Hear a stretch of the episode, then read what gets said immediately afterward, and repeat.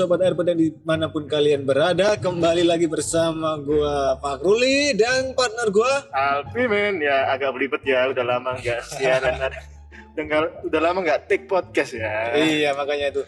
Kali ini guys, kita kembali lagi di tentunya di uh, konten ya, konten kesayangan kalian dan kesayangan gua dan ki- kita ya. Uh, di podcast kali ini itu Bentar, ini di podcast apa ini airport apa podcast ini Ini di apa namanya di podcast Air Airport lah tentunya. Gue seneng banget karena bisa menyapa kalian lagi karena kita ini sudah sekitar Ya. dua setengah bulan ya benar bos. benar benar hampir dua bulan lebih kayak Iya dua bulan lebih lah kita vakum karena kesibukan kita. ya. Dan kali ini berkesempatan untuk membuat konten lagi dan membahas ngobrol-ngobrol seru untuk pembahasan yang akan kita bahas nantinya. Tapi karena ini adalah pembukaan baru ya, pembukaan baru kita mengawali eh, setelah vakum, ada sesuatu yang beda guys. Yang beda apa bos? ya kita ini sambil jalan jadi maaf aja kalau ada suara-suara motor suara mobil suara klakson suara tetangga ya, di jalan namanya juga Ya, jadi konsep baru kita ini berada di satu tempat yang sama, tapi tempatnya berjalan yaitu kita di dalam mobil. ya Kita take di situ, nggak lewat zoom lagi kita nggak lewat virtual, nggak lewat zoom.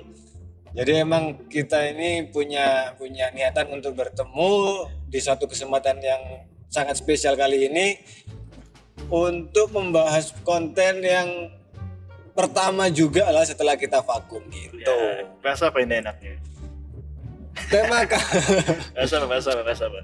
tema kali ini itu kita membahas tentang pendakian. Jadi judul temanya itu mendaki gunung, tanda tanya belakangnya gitu.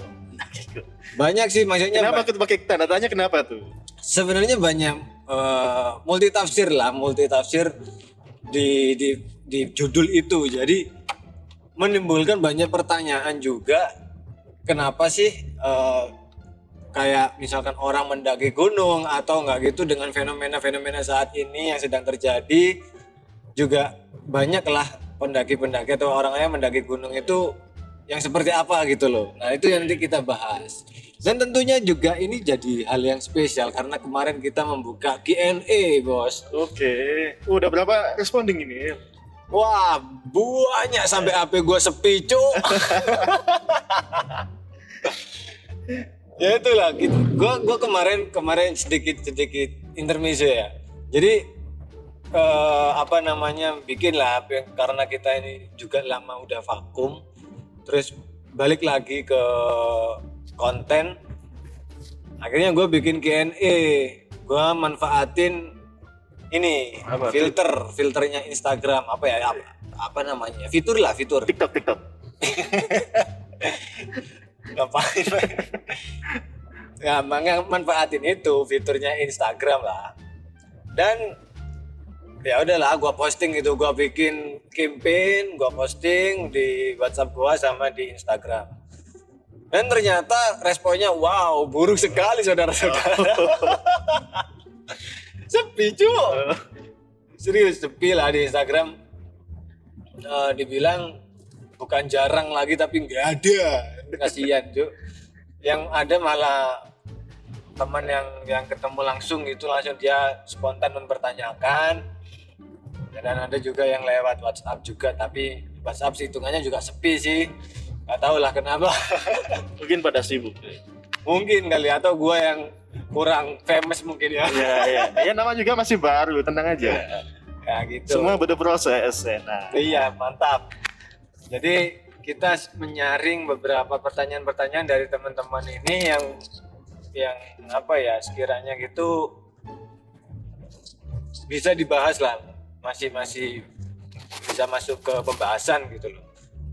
Karena juga banyak juga yang yang lepas dari tema gitu. Jadi nggak gua masukin. Nah dengan tema kali ini eh, gimana ya kalau misalkan kita itu membahas tentang tema pendakian itu sebenarnya tuh konteksnya luas banget konteksnya luas banget jadi eh, gua gua di sini bukan bukan berbicara sebagai expert tentang pendakian sih tapi Apalagi gua. Naik gunung cuma sekali ya. ya itu yang penting udah pernah naik Oh. tahu sensasinya prosesnya gitu Iya iya iya. jadi di sini gua bukan orang yang expert tentang pendakian. Weh, suara motor lewat dulu bro. iklan. Iklan boeng lihat motor. Tapi di sini gue nih orang yang hitungannya sih hobi ya hobi dan suka untuk kegiatan alam outdoor gitu.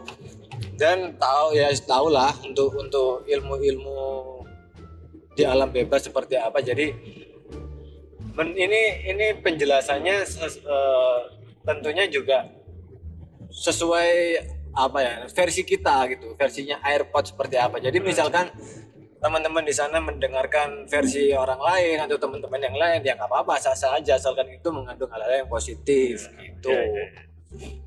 nah Apa nih? Langsung. penjelasan pendakian tadi kan udah terus sekarang penjelasan pribadi gua gua pengen tanya sama lu nih bro penjelasan pribadi lu tentang kondisi gunung saat ini kan ya lu tadi udah bilang naik gunung cuman sekali bareng kita gitu kan Ya, bener kali. Sekali Nah. aja. sekali dan gak mau lagi guys Sekali aja guys. Enak naik gunung guys.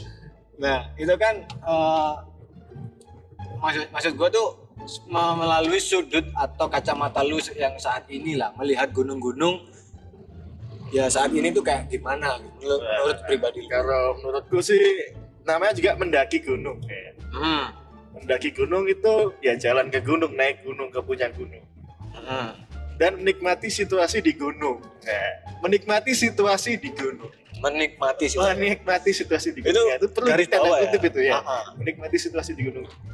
Jadi beda sama yang di kota ramai di gunung kan sepi. Mm-mm. Nah, tapi lain kali dengan yang terjadi sekarang nih kayaknya.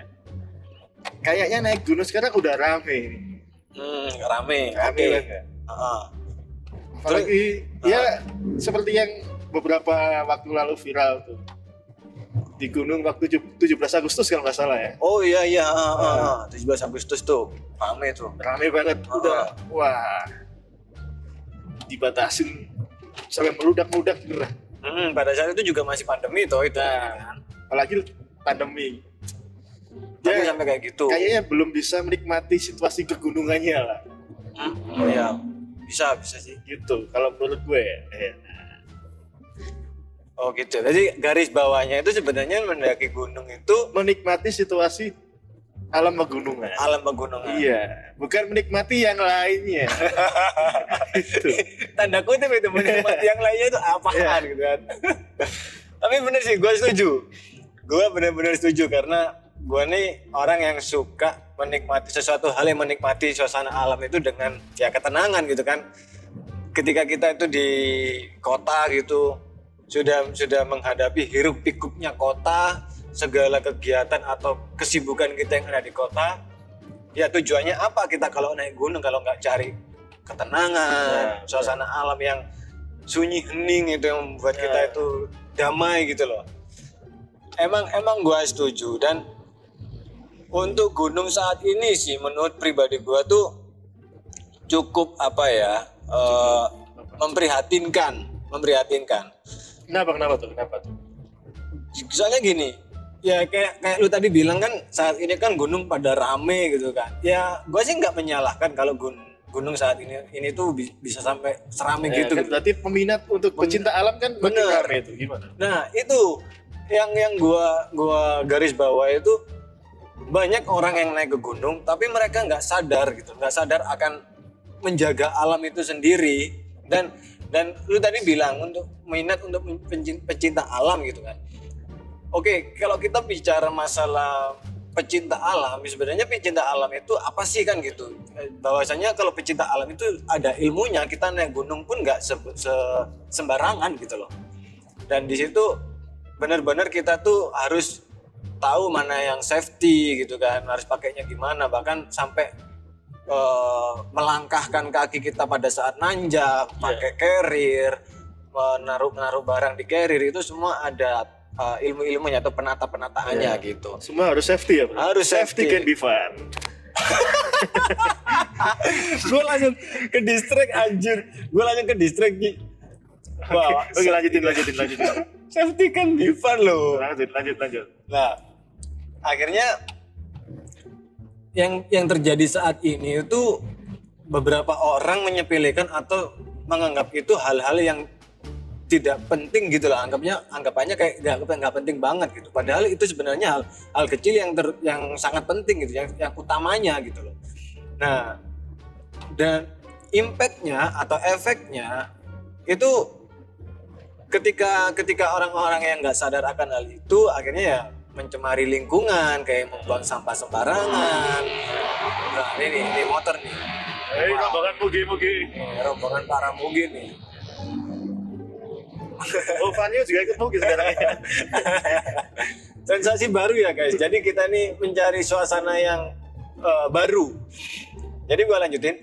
Nah akhirnya dengan adanya hal-hal seperti itu yaitu tadi alam mulai tercemar. Terus ekosistem akhirnya mulai apa ya ternodai gitu. Ternodai oleh apa ini? ternodai oleh tangan-tangan yang tidak bertanggung jawab. Cie ya kayak gitulah gambarannya. Jadi kayak kayak lu tuh anggap gini lu tuh eh, udah pernah atau pernah ikut pecinta alam lu tuh punya punya idealis untuk selalu menjaga alam. Ketika lu naik gunung lu lu tuh eh, sampah selalu lu bawa, bawa, bawa pulang ya gitu gitu intinya lu menjaga. Tapi ketika banyak orang yang seperti itu akhirnya kayak aduh kok serasa berat banget gitu loh. Maksudnya untuk menjaga menjaga gunung saat ini ketimbang yang dulu tuh berat gitu. Dulu pada saat gua naik gunung sebelum rame-ramenya seperti saat ini tuh oh beda jauh jauh beda gitu loh. Beda banget. Bedanya apa, Bro? kalau dulu tuh kita masih bisa merasakan yang namanya keheningan alam. Oke. tentramnya alam terus asrinya alam. Di situ memang benar-benar ya udah lu masuk hutan lu jalan trekking di situ dan lu bisa nikmatin hal-hal itu gitu. Dan sekarang pun lu bisa tapi gak se hype dulu gitu loh. Sekarang itu banyak banyak step step stepnya apa kalau kalau kalau nggak salah itu banyak tantangan tantangannya gitu. Gitu, iya. tantangannya bukan karena dari alamnya tapi lu bisa antri naik gunung bisa antri gitu loh. Lu mau naik gunung apa masuk mall Tapi kan seru kalau antri kan banyak temennya tuh bisa rame-rame. Gimana? ya emang sih ketika banyak orang itu kita bisa jadi mendapatkan apa ya teman-teman baru relasi-relasi baru gitu kan tapi itu hal positifnya pasti ada kalau misalnya ada hal positifnya pasti ada hal negatifnya gitu.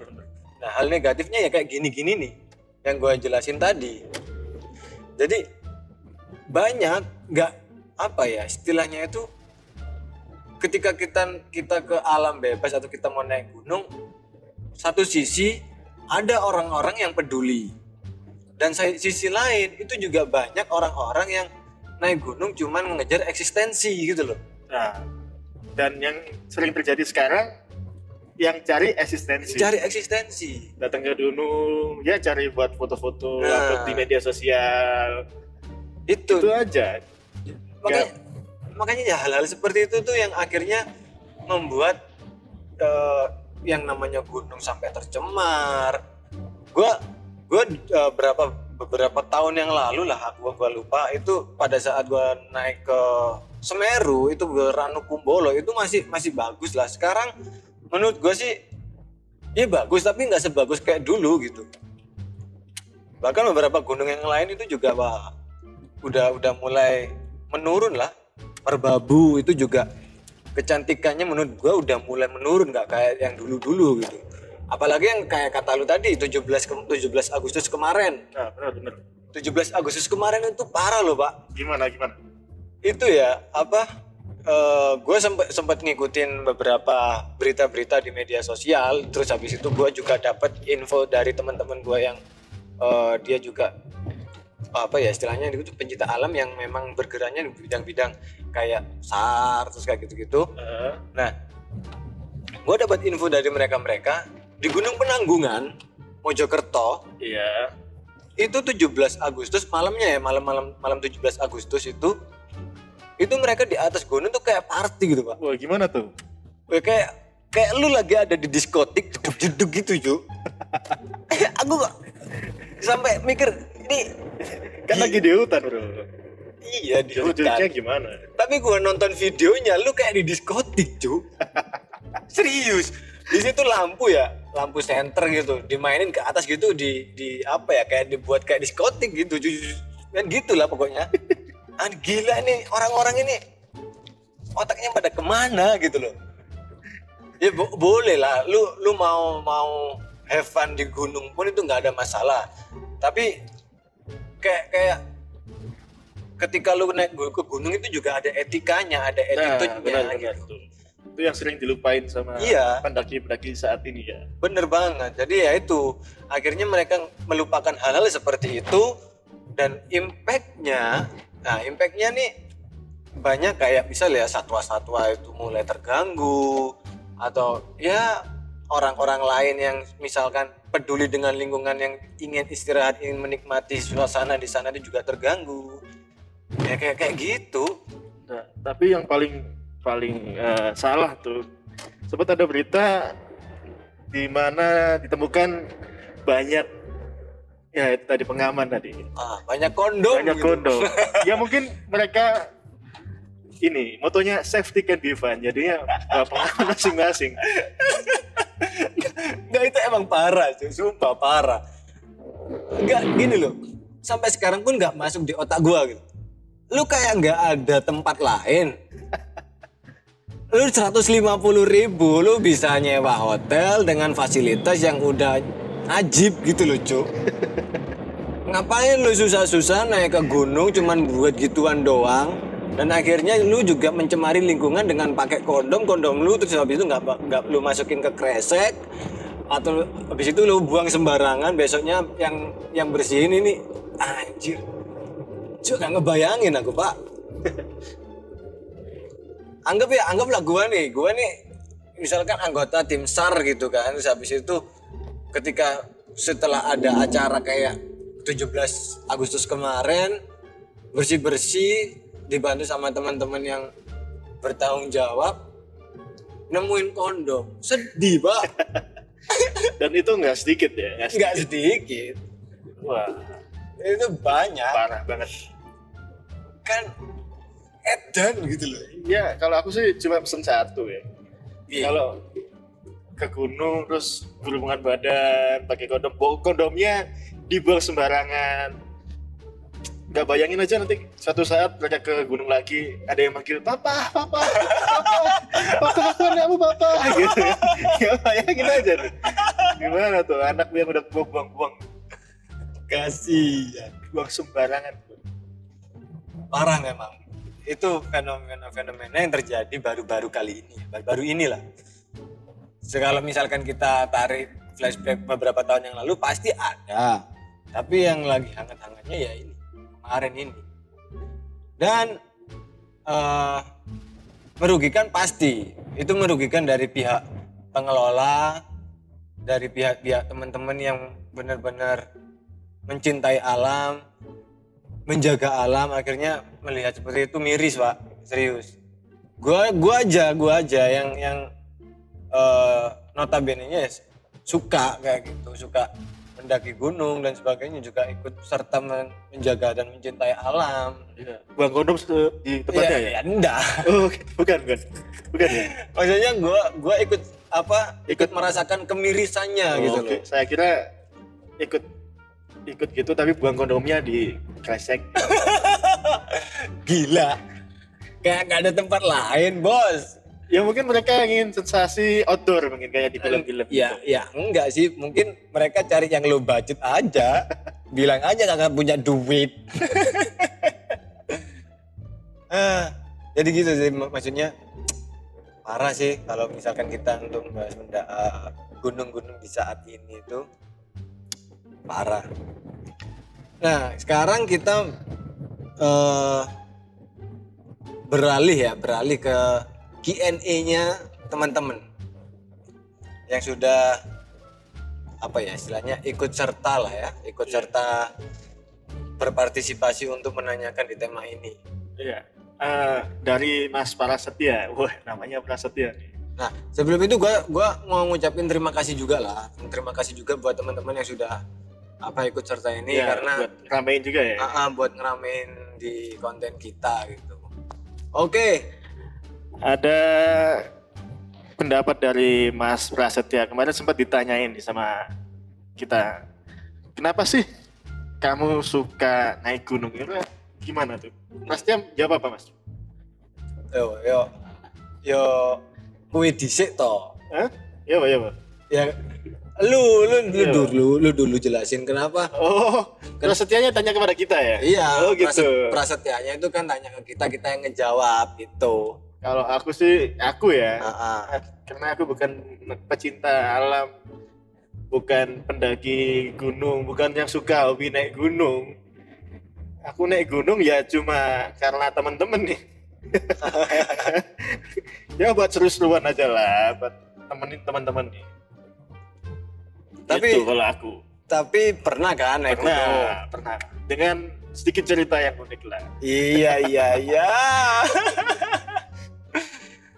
Oke, kalau gua gini sih, kalau misalkan pertanyaannya kenapa kok suka naik gunung? Ya tadi gua udah sedikit menjelaskan di awal, bahasanya gua tuh orang yang yang suka notabene-nya ya, notabene-nya gua suka main atau traveling atau apa pun itu ke alam bebas. Terutama yang berbau-bau hutan. Itu gua suka. Karena karena di hutan itu ya kita bisa men- menemukan apa pun. Apa maksud maksudnya menemukan apa pun itu mulai dari ilmu. temuin apa? Duit. Kalau duit gak, nggak ada. gak ada. Oh gadis cantik berarti. Tapi ada beberapa yang bisa jadi duit. Oh, oke. Temuin gadis cantik ya enggak wah kalau nungguin gadis cantik asalkan itu nyata sih oke ya gitu nah di situ lu bisa dapetin apa pun. Nah, maksudnya dalam arti dapetin apa pun tuh lu bisa dapetin pengalaman dan ilmu dari alam gitu. Yang nggak bisa lu dapetin di perkotaan. Ngelatih mental ya? Ngelatih mental juga tapi dengan dengan syarat lu harus tahu ilmu-ilmu ber- eh, bertahan hidup di alam bebas gitu karena nggak sembarangan juga. Nah karena gue suka su- naik gunung itu sebenarnya emang capek. Capek banget siapa yang bilang nggak capek gitu kan? Lu naik udah sampai atas lu turun lagi. Kan gila kan gitu. Itu Iya. banyak orang normal mikirnya gila lu ngapain. Nah, tapi sebenarnya kalau kalau gua pribadi naik gunung itu gue cari eh, prosesnya. Karena karena gini naik gunung itu yang pertama melatih eh, fisik dan mental sih sebenarnya. Ya Nah, yang kedua itu juga bisa mempererat pertemanan. Jadi kalau rame-rame kalau misalnya rame-rame. Kalau sendirian? Kalau sendirian kita bisa dapetin teman-teman baru relasi-relasi baru dari situ. Dan kita juga belajar lebih dari mereka-mereka yang sudah berpengalaman gitu. Berarti nggak salah dong kalau gunung sekarang rame mereka cari teman-teman. Mungkin mereka pengen cari teman baru. Enggak salah. Sebenarnya kalau gunung rame pun nggak masalah. Asalkan tahu lah untuk batas-batasnya tanggung jawabnya. Habis itu eh, kesafetiannya seperti apa kalau misalkan gunung itu diekspos dimasuki media sosial untuk eksistensi nggak masalah juga karena itu juga membantu untuk memajukan eh, ya salah satunya kepariwisataan di Indonesia gitu kan. Oke ya ya ya. tapi harus ada prosedur-prosedur yang emang itu sudah ada sejak dahulu kala. Maksudnya sudah sudah terbentuk di dulu-dulunya gitu loh. Seperti seperti ada aturan-aturan maksudnya gini aturannya ada gimana aturannya? aturan mainnya. Misalkan kalau kita ke gunung kita tuh nggak boleh sembarangan dalam dalam mengambil apa pun. Misalkan memet- memetik bunga gitu ya. Nah lagi Kan rame nih. lagi rame toh. Edelweiss dipetik sembarangan. Itu sebenarnya nggak boleh. Itu sudah ada attitude atau aturan-aturan yang sudah berlaku di eh, masa-masa lampau gitu loh. Nah, kalau pengen petik Edelweiss jangan petik sih beli beli. Beli. Yang Di orang- daerah Bromo tuh banyak tuh. Nah, di daerah Bromo juga menyediakan Tapi beda, itu Edelweissnya yang dibudidayakan. Ya. Ya, kalau kalau yang di gunung kan memang alami, gitu kan. tapi memang nggak boleh, nggak boleh karena itu nantinya merusak ekosistem yang sudah ada di sana, yang sudah terbentuk di sana. Karena karena gampangannya gini lah, lu lu naik gunung tuh kan melihat sesuatu yang cantik di gunung tersebut gitu loh. Nah kalau misalkan hal cantik itu lu ambil, lu petikin sembarangan, jadi jelek dong gunungnya. Gila, gila, gila. Iya villa nih. Villa nih. Gak kerasa kita sudah sampai Batu ini ya di mobil. Oke, nah itu menurut gua karena gua gua eh, juga suka suka naik gunung karena itu tadi salah satunya. Kan turut serta turut serta juga menjaga alam dan gua kalau misalnya naik gunung itu menganggap puncak itu adalah sebuah bonus. Jadi gua harus menikmatin prosesnya. Jangan sampai lu naik gunung cuma ngejar puncak doang, bahaya. Ya, tapi kan mereka kebanyakan targetnya buat naik ke puncak. Iya sih. Tapi kan gini. Kalau lu ngejar sampai puncak doang, ya lu nggak bakalan dapat proses padahal sebenarnya naik gunung itu yang indah itu di proses trekking lu. Perjuangan lu sampai seberapa sih kuatnya lu tuh naik gunung gitu. Jadi nggak harus ke puncak ya, yang Nggak benar. harus ya nggak harus ke puncak. Yang pertama yang harus ditekankan tuh keselamatan sih kalau menurut. Bener, keselamatan. Lu berangkat selamat, pulang harus juga selamat. Jangan jangan maksain don't push your limit, don't push your lucky. Percuma kalau kita sampai puncak, Yes. ngebet ke puncak, tapi akhirnya endingnya ada masalah atau trouble. Iya. Ya, sebenarnya kita nggak eh, nggak pengen ya ada sesuatu yang terjadi gitu. Tapi Bener. kalau nggak bisa sampai puncak ya nggak apa-apa lah. Nggak yang penting utamanya selamat. Utamanya selamat. Bisa pulang ke keluarga dengan selamat lagi. Karena kan kita nggak tahu, istilahnya kita kalau naik gunung itu kita itu berdampingan dan bersebelahan dengan yang namanya resiko. Nah, bener. Nah, makanya makanya jangan sampai lu tuh ngepush terus gitu. Keberuntungan lu lu push terus. Kalau misalkan udah udah ngerasa eh, nggak kuat atau capek, ya udah. Nanti lu cari pos terakhir aja yang sampai lu kuat di situ lu ngecamp, lu happy happy have fun, have fun banget sama teman-teman lu udah di situ. Sampai lu bisa ngerasa udahlah gua turun gitu. Jadi don't, don't push your lucky gitu. Karena semua orang itu punya batasannya masing-masing dan berbeda-beda. Ya, kadang juga apes kan kadang nggak tahu. Iya. Itu sih menurut Persiapan kurang juga bahaya. gua. Bahaya. Karena tadi kalau kalau kita menyepelekan sesuatu hal, itu nanti akan berdampak besar ke diri kita sendiri gitu. Pertanyaan kedua ini dari Mas Angga. Eh, gimana gimana? Sebenarnya apa sih yang kita cari atau lu cari waktu lu naik gunung? Menurut gua sih ya kayak tadi, gua nggak mencari apa pun di ketika gua naik gunung. Yang pertama yang gua cari itu gua menikmati ciptaan Tuhan. Jadi yang eh, apa ya? Siapa pun lah yang mendengarkan ini, yang kenal sama gua gitu kan, ap- apalagi kenal dengan teman-teman gua yang pernah naik gunung bareng gua, monggo silahkan ditanyakan. Gua kalau misalkan bareng bareng sama teman-teman, gua pasti bilang kita nggak usah maksa sampai ke puncak. Kalau misalkan kita bisa sampai ke puncak itu bonus buat kita. gitu. Tapi yang gua tekanin di sini kita nikmatin aja prosesnya. Kita jalan santai gitu kan. Yang penting sam- sesampai-sampainya gitu. Karena gua di sini mau menikmatin ciptaan Tuhan gitu. Bahwasanya ada ada gunung di situ di, banyak misteri. Nah ki- kita harus nikmati itu gitu. Nah kalau gue sih itu yang gua cari. Karena memang gak ada lagi apa gitu. Ini bener bener kata orang orang yang nggak pernah naik gunung. Ngapain lu nggak naik gunung? Ngapain naik gunung terus Cari apa? lagi? Ya. lu cari capek ngapain jauh-jauh ke gunung gitu kan tapi ada sesuatu hal yang yang memang susah lah dijelasin untuk untuk hal-hal tertentu yang yang yang bisa gue jelasin ya kayak gitu gue di gunung nggak cari apa-apa tapi cuman untuk menikmati alam kayak katanya Pimen tadi menikmati alam keheningan suasana melupakan Iya. suasana hirup pikuk kota kan gitu Ya mungkin kalau kita cari ke gunung, cari ketentraman yang ketentraman benar aku gua gitu kalau lu gimana ya itu tadi cari ketentraman. hmm. Jadi ya sekuatnya aja lah. Aku pernah naik gunung sekali. Ya dikit-dikit serat, ya semampunya. Dikit-dikit serat, tapi bisa sampai atas tapi kan? bisa sampai atas. Ya itu bonus kan seperti yang bonus tadi.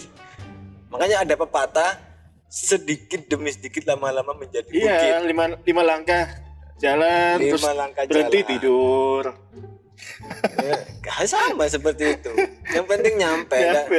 dan yang penting pulang pergi itu selamat Ya, lah minimal nggak nyusahin yang lainnya lah. ya itu jadi kalau misalkan ini biasanya anu apa namanya larinya ke gengsi sih kadang-kadang gengsi takut nyusahin yang lainnya dikuat-kuatin Nah, fisiknya ternyata udah lemah diterus-terusin tapi akhirnya kalau semakin diterusin sampai di atas malah nyusahin temennya. Nah, itu.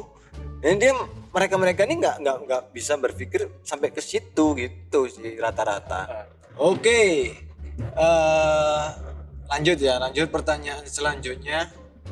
Oke, Bro, silahkan. Bos, minta tips untuk naik gunung biar safety ya. Nah, Balik tentang safety, safety can be fun. Oke. ya.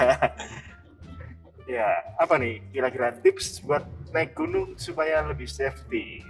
Ya, mungkin lu ada ada sedikit saran ya kalau aku sih sarannya ya persiapkan diri saja, siapkan fisik.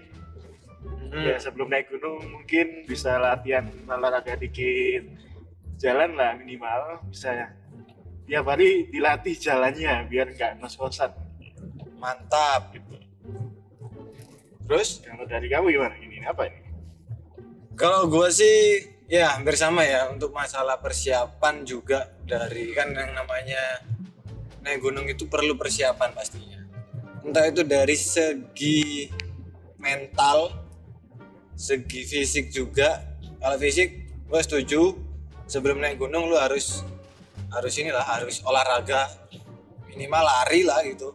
Tiap pagi lu lari dua minggu sebelum lu naik eh, minimal ada pergerakan dan stretching di seluruh anggota tubuh karena biar nggak kaget juga gitu kalau misalkan lu mau naik gunung itu untuk apa ya persiapan pada saat sebelum kita naik gunung Fisik. ya. benar nah kalau misalkan secara safety itu sebenarnya banyak banget dan terutama di masalah pembawaan pembawaan barang-barang pun tuh juga bisa menjadi masalah yang apa ya cukup cukup penting untuk dipertimbangkan lah. Karena pembawaan yang kita bawa itu terutama di bagian logistik itu sangat penting ya menurutku. Ya, ya, ya. pertama ya kalau misalkan kalian bawa carrier yang cukup gede di atas 60 liter gitu ya lu harus pertimbangin apa yang penting untuk dibawa dan apa yang nggak penting ya udah tinggal aja di rumah gitu. Ya, jangan eh, bawa bawaan yang berlebihan. oh Ya. berlebihan apalagi kalau lu naik ke gunung bawa kenangan gitu loh itu nggak boleh mending buang jauh-jauh Lalu apa lagi nih? Apa lagi? Eh, untuk masalah safety setelah itu menurut gua sih eh, persiapan bukan dari diri lu sendiri gitu tapi persiapan dari tim jadi jadi temen teman-teman lu yang lu ajak naik gunung tuh siap apa enggak? Secara fisik secara mental misalkan. Kalian ini kalian ini udah udah biasa lah udah sering naik gunung gitu kan. Tapi ada beberapa teman kalian yang belum pernah naik gunung. Nah jalan satu-satunya ya tadi kita harus memberikan edukasi berlebih terus kemudian naik gunung tuh nggak bisa disepelein gitu kasih pengertian seperti itu. Jadi harus benar-benar dia paham betul resikonya seperti apa dan tim juga harus saling cover gitu lah saling saling mensupport ketika nanti ada yang namanya capek atau apa itu jangan gengsi. Kalau memang capek ya udah berhenti gitu. Jalan kayak kayak pembahasan awal sih sebenarnya jalan jalan aja eh, se punya semampunya. Santai tapi yang penting sampai sampai selamat gitu. Itu sih. Ya itu doang ya hmm, ya Nah, sih. tadi tiga tips naik gunung versi on the spot. Kenapa jadi on the spot, karena emang penting sih kes- kesafetyan kita pada saat naik gunung itu yang menjadi acuan utama agar kita bisa kembali dengan selamat gitu. Ya masalah peralatan juga bisa sih sebenarnya. Masalah peralatan yang kalian bawa kayak tenda eh, matras matras itu juga. Terus habis itu sleeping bag kalian. Kalau misalkan di sana memang terkenal dengan hawa dinginnya yang cukup ekstrim ya lu harus persiapkan sleeping bag yang mumpuni tenda yang mumpuni dan hati-hati kalau misalkan ada badai gitu. Itu juga biasanya rawan frame dari tenda itu patah gitu. Lu harus bawa cadangan atau apa misalkan untuk jaga-jaga gitu. P3K itu juga jangan jangan sampai lupa gitu. Lu bawa bawa persediaan persediaan obat-obatan gitu misalkan satu tim atau satu rombongan kalian ini ada yang masuk angin gitu lu harus persiapan dengan eh, cukup cukup apa ya cukup cepat gitu loh untuk untuk apa namanya penanganannya. Kemudian eh dari apa ya, perban-perban kalau misalkan ada luka lecet atau ya itu luka-luka jatuh di yang yang membuat apa namanya tuh kulit kita tergores nah, itu penting. Dari segi makanan juga bisa. Makanan yang kalian bawa nih yang namanya naik gunung jangan cuman ngandelin mie instan gitu. Mie instan emang enak. terus makan apa lagi? Daun nih daun daun. Ya sayur-sayuran. Karena kan kita naik gunung itu kan sebenarnya sama sama kayak olahraga gitu loh. Oke. Nah, sedangkan kalau kita kebanyakan mie instan, itu kan efeknya juga banyak yang nggak baik gitu. Nah, gimana kita bisa sehat kalau misalkan makanannya kita yang kita konsumsi ini mie instan doang? Jadi aturlah dan dan persiapkan logistik kalian ini se apa ya sebaik-baiknya jangan sampai ada yang kurang ya dan kalau lebih sih alhamdulillah gitu. oke Kalau gua gitu. untuk eh, pendaki yang pemula yang belum pernah naik gunung nah sebaiknya jangan daki sendirian Benar. itu juga itu juga penting sih sebenarnya. Kalau misalkan kita mau mendaki solo, mendaki sendirian, ya alangkah baiknya kalian harus punya basic atau ilmu-ilmu yang eh, mumpuni lah untuk kalian ini bertahan di alam bebas, bertahan, bertahan di hutan gitu. Tapi kalau pemula aja ya jangan sampai lah berangkat sendirian. gimana Heeh, harus tahu trek medan-medan pegunungannya seperti apa, treknya seperti apa, lu harus tak hafal jalannya. Karena sebenarnya banyak sih kalau misalkan kita mau survive di alam bebas itu kayak misal eh, zaman sekarang kan sudah ada kompas gitu kan untuk penunjuk arah. Tapi misalkan kompas itu nggak ada kayak zaman dahulu, apa yang kita gunakan ya bisa bisa jadi kalau malam kita lihat eh, rasi bintang mungkin Ya. dengan langit yang cerah. Kalau misalkan langit mendung tidak keluar bintang, ya lu bisa manfaatin matahari pada ketika ketika paginya atau bisa juga dari lumut yang nempel di pohon gitu itu juga bisa jadi patokan arah gitu. Gitu. kalau nggak ada kompas ya bisa lihat TV ban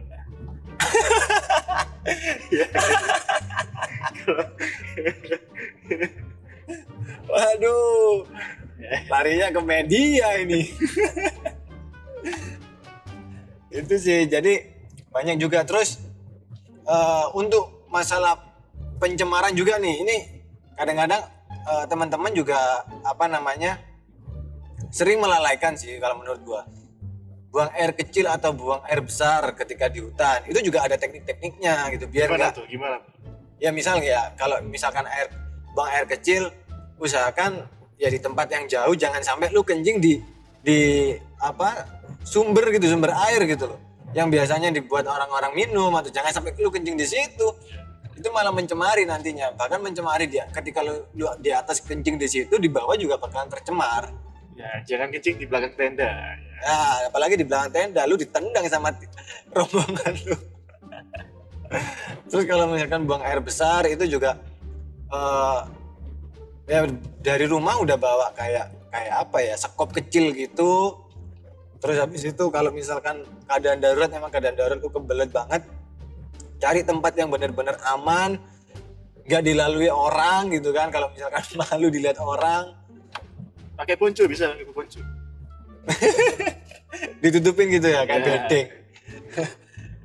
ya pokoknya kayak gitu terus galilah tanah itu kurang lebih 10 cm gitu ya. Kurang lebih 10 cm lu gali lalu bi- bisa bisa melakukan aktivitas di situ gitu loh. Jadi nggak nggak sampai mencemari lingkungan dan nggak nggak membuat ranjau buat orang-orang yang lewat gitu loh. Kan kasihan orang lewat tiba-tiba lu ngicak tai gitu. kasihan jadi banyak sih hal-hal yang yang membuat kita benar-benar safety itu sebenarnya banyak. Ba- eh, lu mau melajari dari mana pun dari Google atau dari teman lu yang sudah berpengalaman itu juga bisa. Yang penting tahu batasan-batasan mana yang eh, boleh dilakukan apa yang nggak boleh dilakukan pada saat lu ada di alam bebas. Sama seperti kalau lu metik metik buah sayuran atau apa pun itu yang untuk dikonsumsi itu juga harus dipilah dan dipilih secara benar gitu takutnya takutnya nanti apa yang lu konsumsi ini mengandung racun gitu loh kalau mengandung racun lu makan nah jadi korban lalu di situ kayak gitu sih Oke. Ya, ini pertanyaan terakhir ya, tambah Siap. satu lagi. siap Ada dari Ardiansa. Ardiansa Ardiansa, sobat airport namanya Ardiansa. Nah, dia tanya nih, lebih baik mana trekking untuk siang hari atau malam hari? Ya, lebih enak mana? Eh, menurut lu Karena aku masih pemula mungkin masih lebih ke pagi ya. pagi Jadi bisa lihat situasi sekitar. Gitu. Oke, masih masuk akal sih. gue juga setuju. Gue lebih milih dan gue lebih prefer untuk trekking di pagi hari. Kenapa? Efeknya lebih baik dari, eh, dari segi kesehatan karena pagi hari itu kan produktivitas pohon untuk menghasilkan oksigen itu kan lebih lebih produktif gitu loh. Dan kita pasti akan terbantu nafas kita juga yang kita hirup ini oksigen, benar-benar oksigen. Nah, di situ bakalan mengurangi yang namanya rasa lelah ketika kita mendaki. Kalau mendaki malam itu enaknya ya karena biasanya ya kalau di gunung kan malam kan itu dingin-dinginnya kan ya. Tapi karena kita trekking biasanya itu nggak kerasa dinginnya. Tapi minusnya untuk kesehatan eh, pohon itu kan kalau malam kan dia meng- menghasilkan karbon dioksida gitu kan. Dia tidak memproduksi enggak, enggak produksi oksigen. Jadi itu yang lebih bahaya sebenarnya. Ya, jadi asupan untuk oksigen kita berkurang. Ah benar, asupan eh, ya itu juga jadi salah satu faktor kenapa kita mudah lelah pada saat kita trekking malam. Satu sisi juga malam kan gelap pak, Ya, udah persiapan lampu. ya. persiapan lah. lampu. Terus lebih lebih berbahaya ketika malam itu kita bisa salah jalur. Eh, ketika kita belum mengenal bener treknya, kita bisa salah jalur di situ.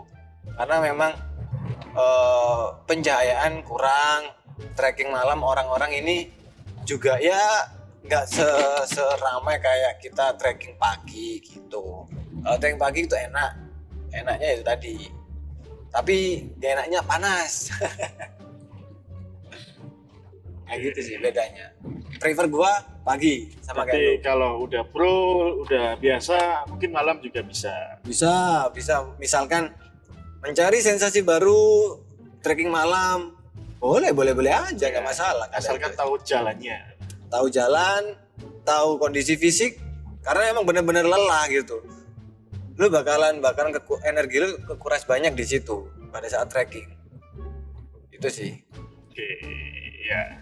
Tadi beberapa Q&A, Q&A yang sudah Q&A. disampaikan oleh sobat Airpod di Benar. mana pun platformnya di Twitter, di Instagram, di WA ya.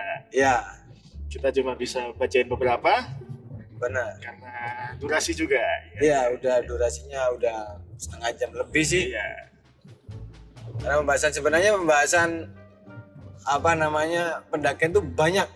Lu bisa belajarin itu di mana pun kalian berada. Lu bisa belajar di Google, belajar di tempat komunitas lu mungkin atau di teman-teman yang ngerti. Itu sih. Oh iya nih ada satu lagi nih yang bilang eh mana nih ya? Nah, ini nih, nih. Mas punya pengalaman horor waktu naik gunung nggak? Kalau ada ceritain dong. Nah. Ada banyak sebenarnya, tapi kalau kita bahas di sini bahkan satu jam lebih kita gitu loh. Mungkin next episode kita akan Ya. fokus ke masalah mistis dan horor. Ya. Naik gunung. Ya. Jadi yang yang penasaran untuk cerita-cerita mistisnya naik gunung, ya nanti untuk next episode lah. Ya, mungkin kalian juga punya cerita-cerita horor. Ah. Ya, bisa di sharing-sharing. Bisa sharing ke kita, nanti kita eh, sharingkan juga Ya. melalui podcast ini. Kirimkan ke kode pos 9800 PO Box ya. Tak pikir ketik rek spasi. Ngapain? Sharing aja platform apa pun. WA mungkin gua punya WA gua atau punya WA-nya Pimen, Instagram gua atau Instagramnya Pimen terserah.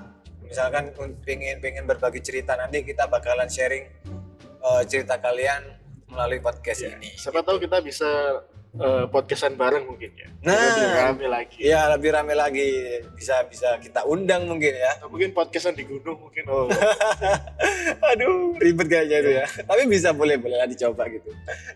di Gunung Sari, oke. Gunung Sari. Oke. Mungkin Mungkin- ada pesan-pesan nih. Ya, Nah. lu dulu lah, lu dulu lah. Ya, kalau dari aku, kalau masalah pendakian ya, yang penting bolehlah mendaki rame-rame, tapi jaga etika, ya.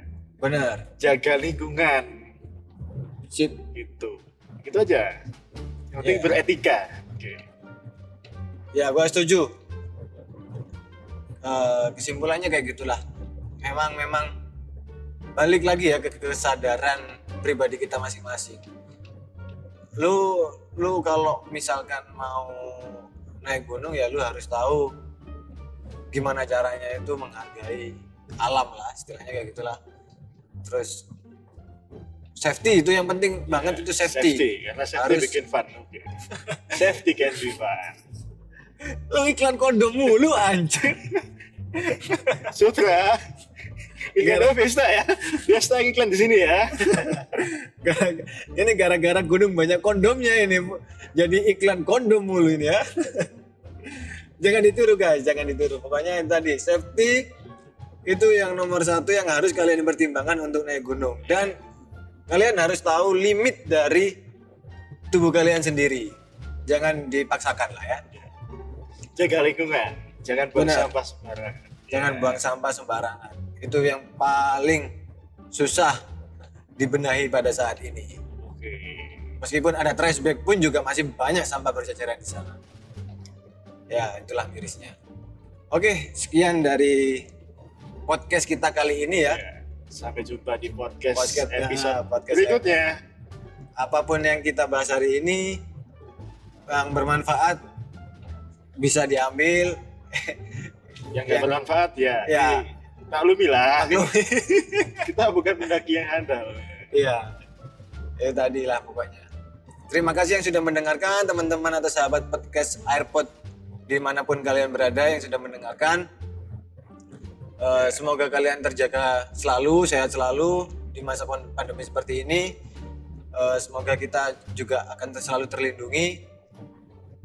Ya. Bisa jadi, bisa jadi mungkin eh, cepat atau lambat, ya amin lah pasti. Se- Semua pandemi ini akan segera berakhir. Amin, amin, amin, amin. Terima kasih. Ah, Oke, saya Alvinen. Oke, gua Fakruli. Oke. Sampai undur diri, sampai jumpa di episode berikutnya. Jangan lupa untuk senyum hari ini dan jangan lupa untuk bahagia and see ya.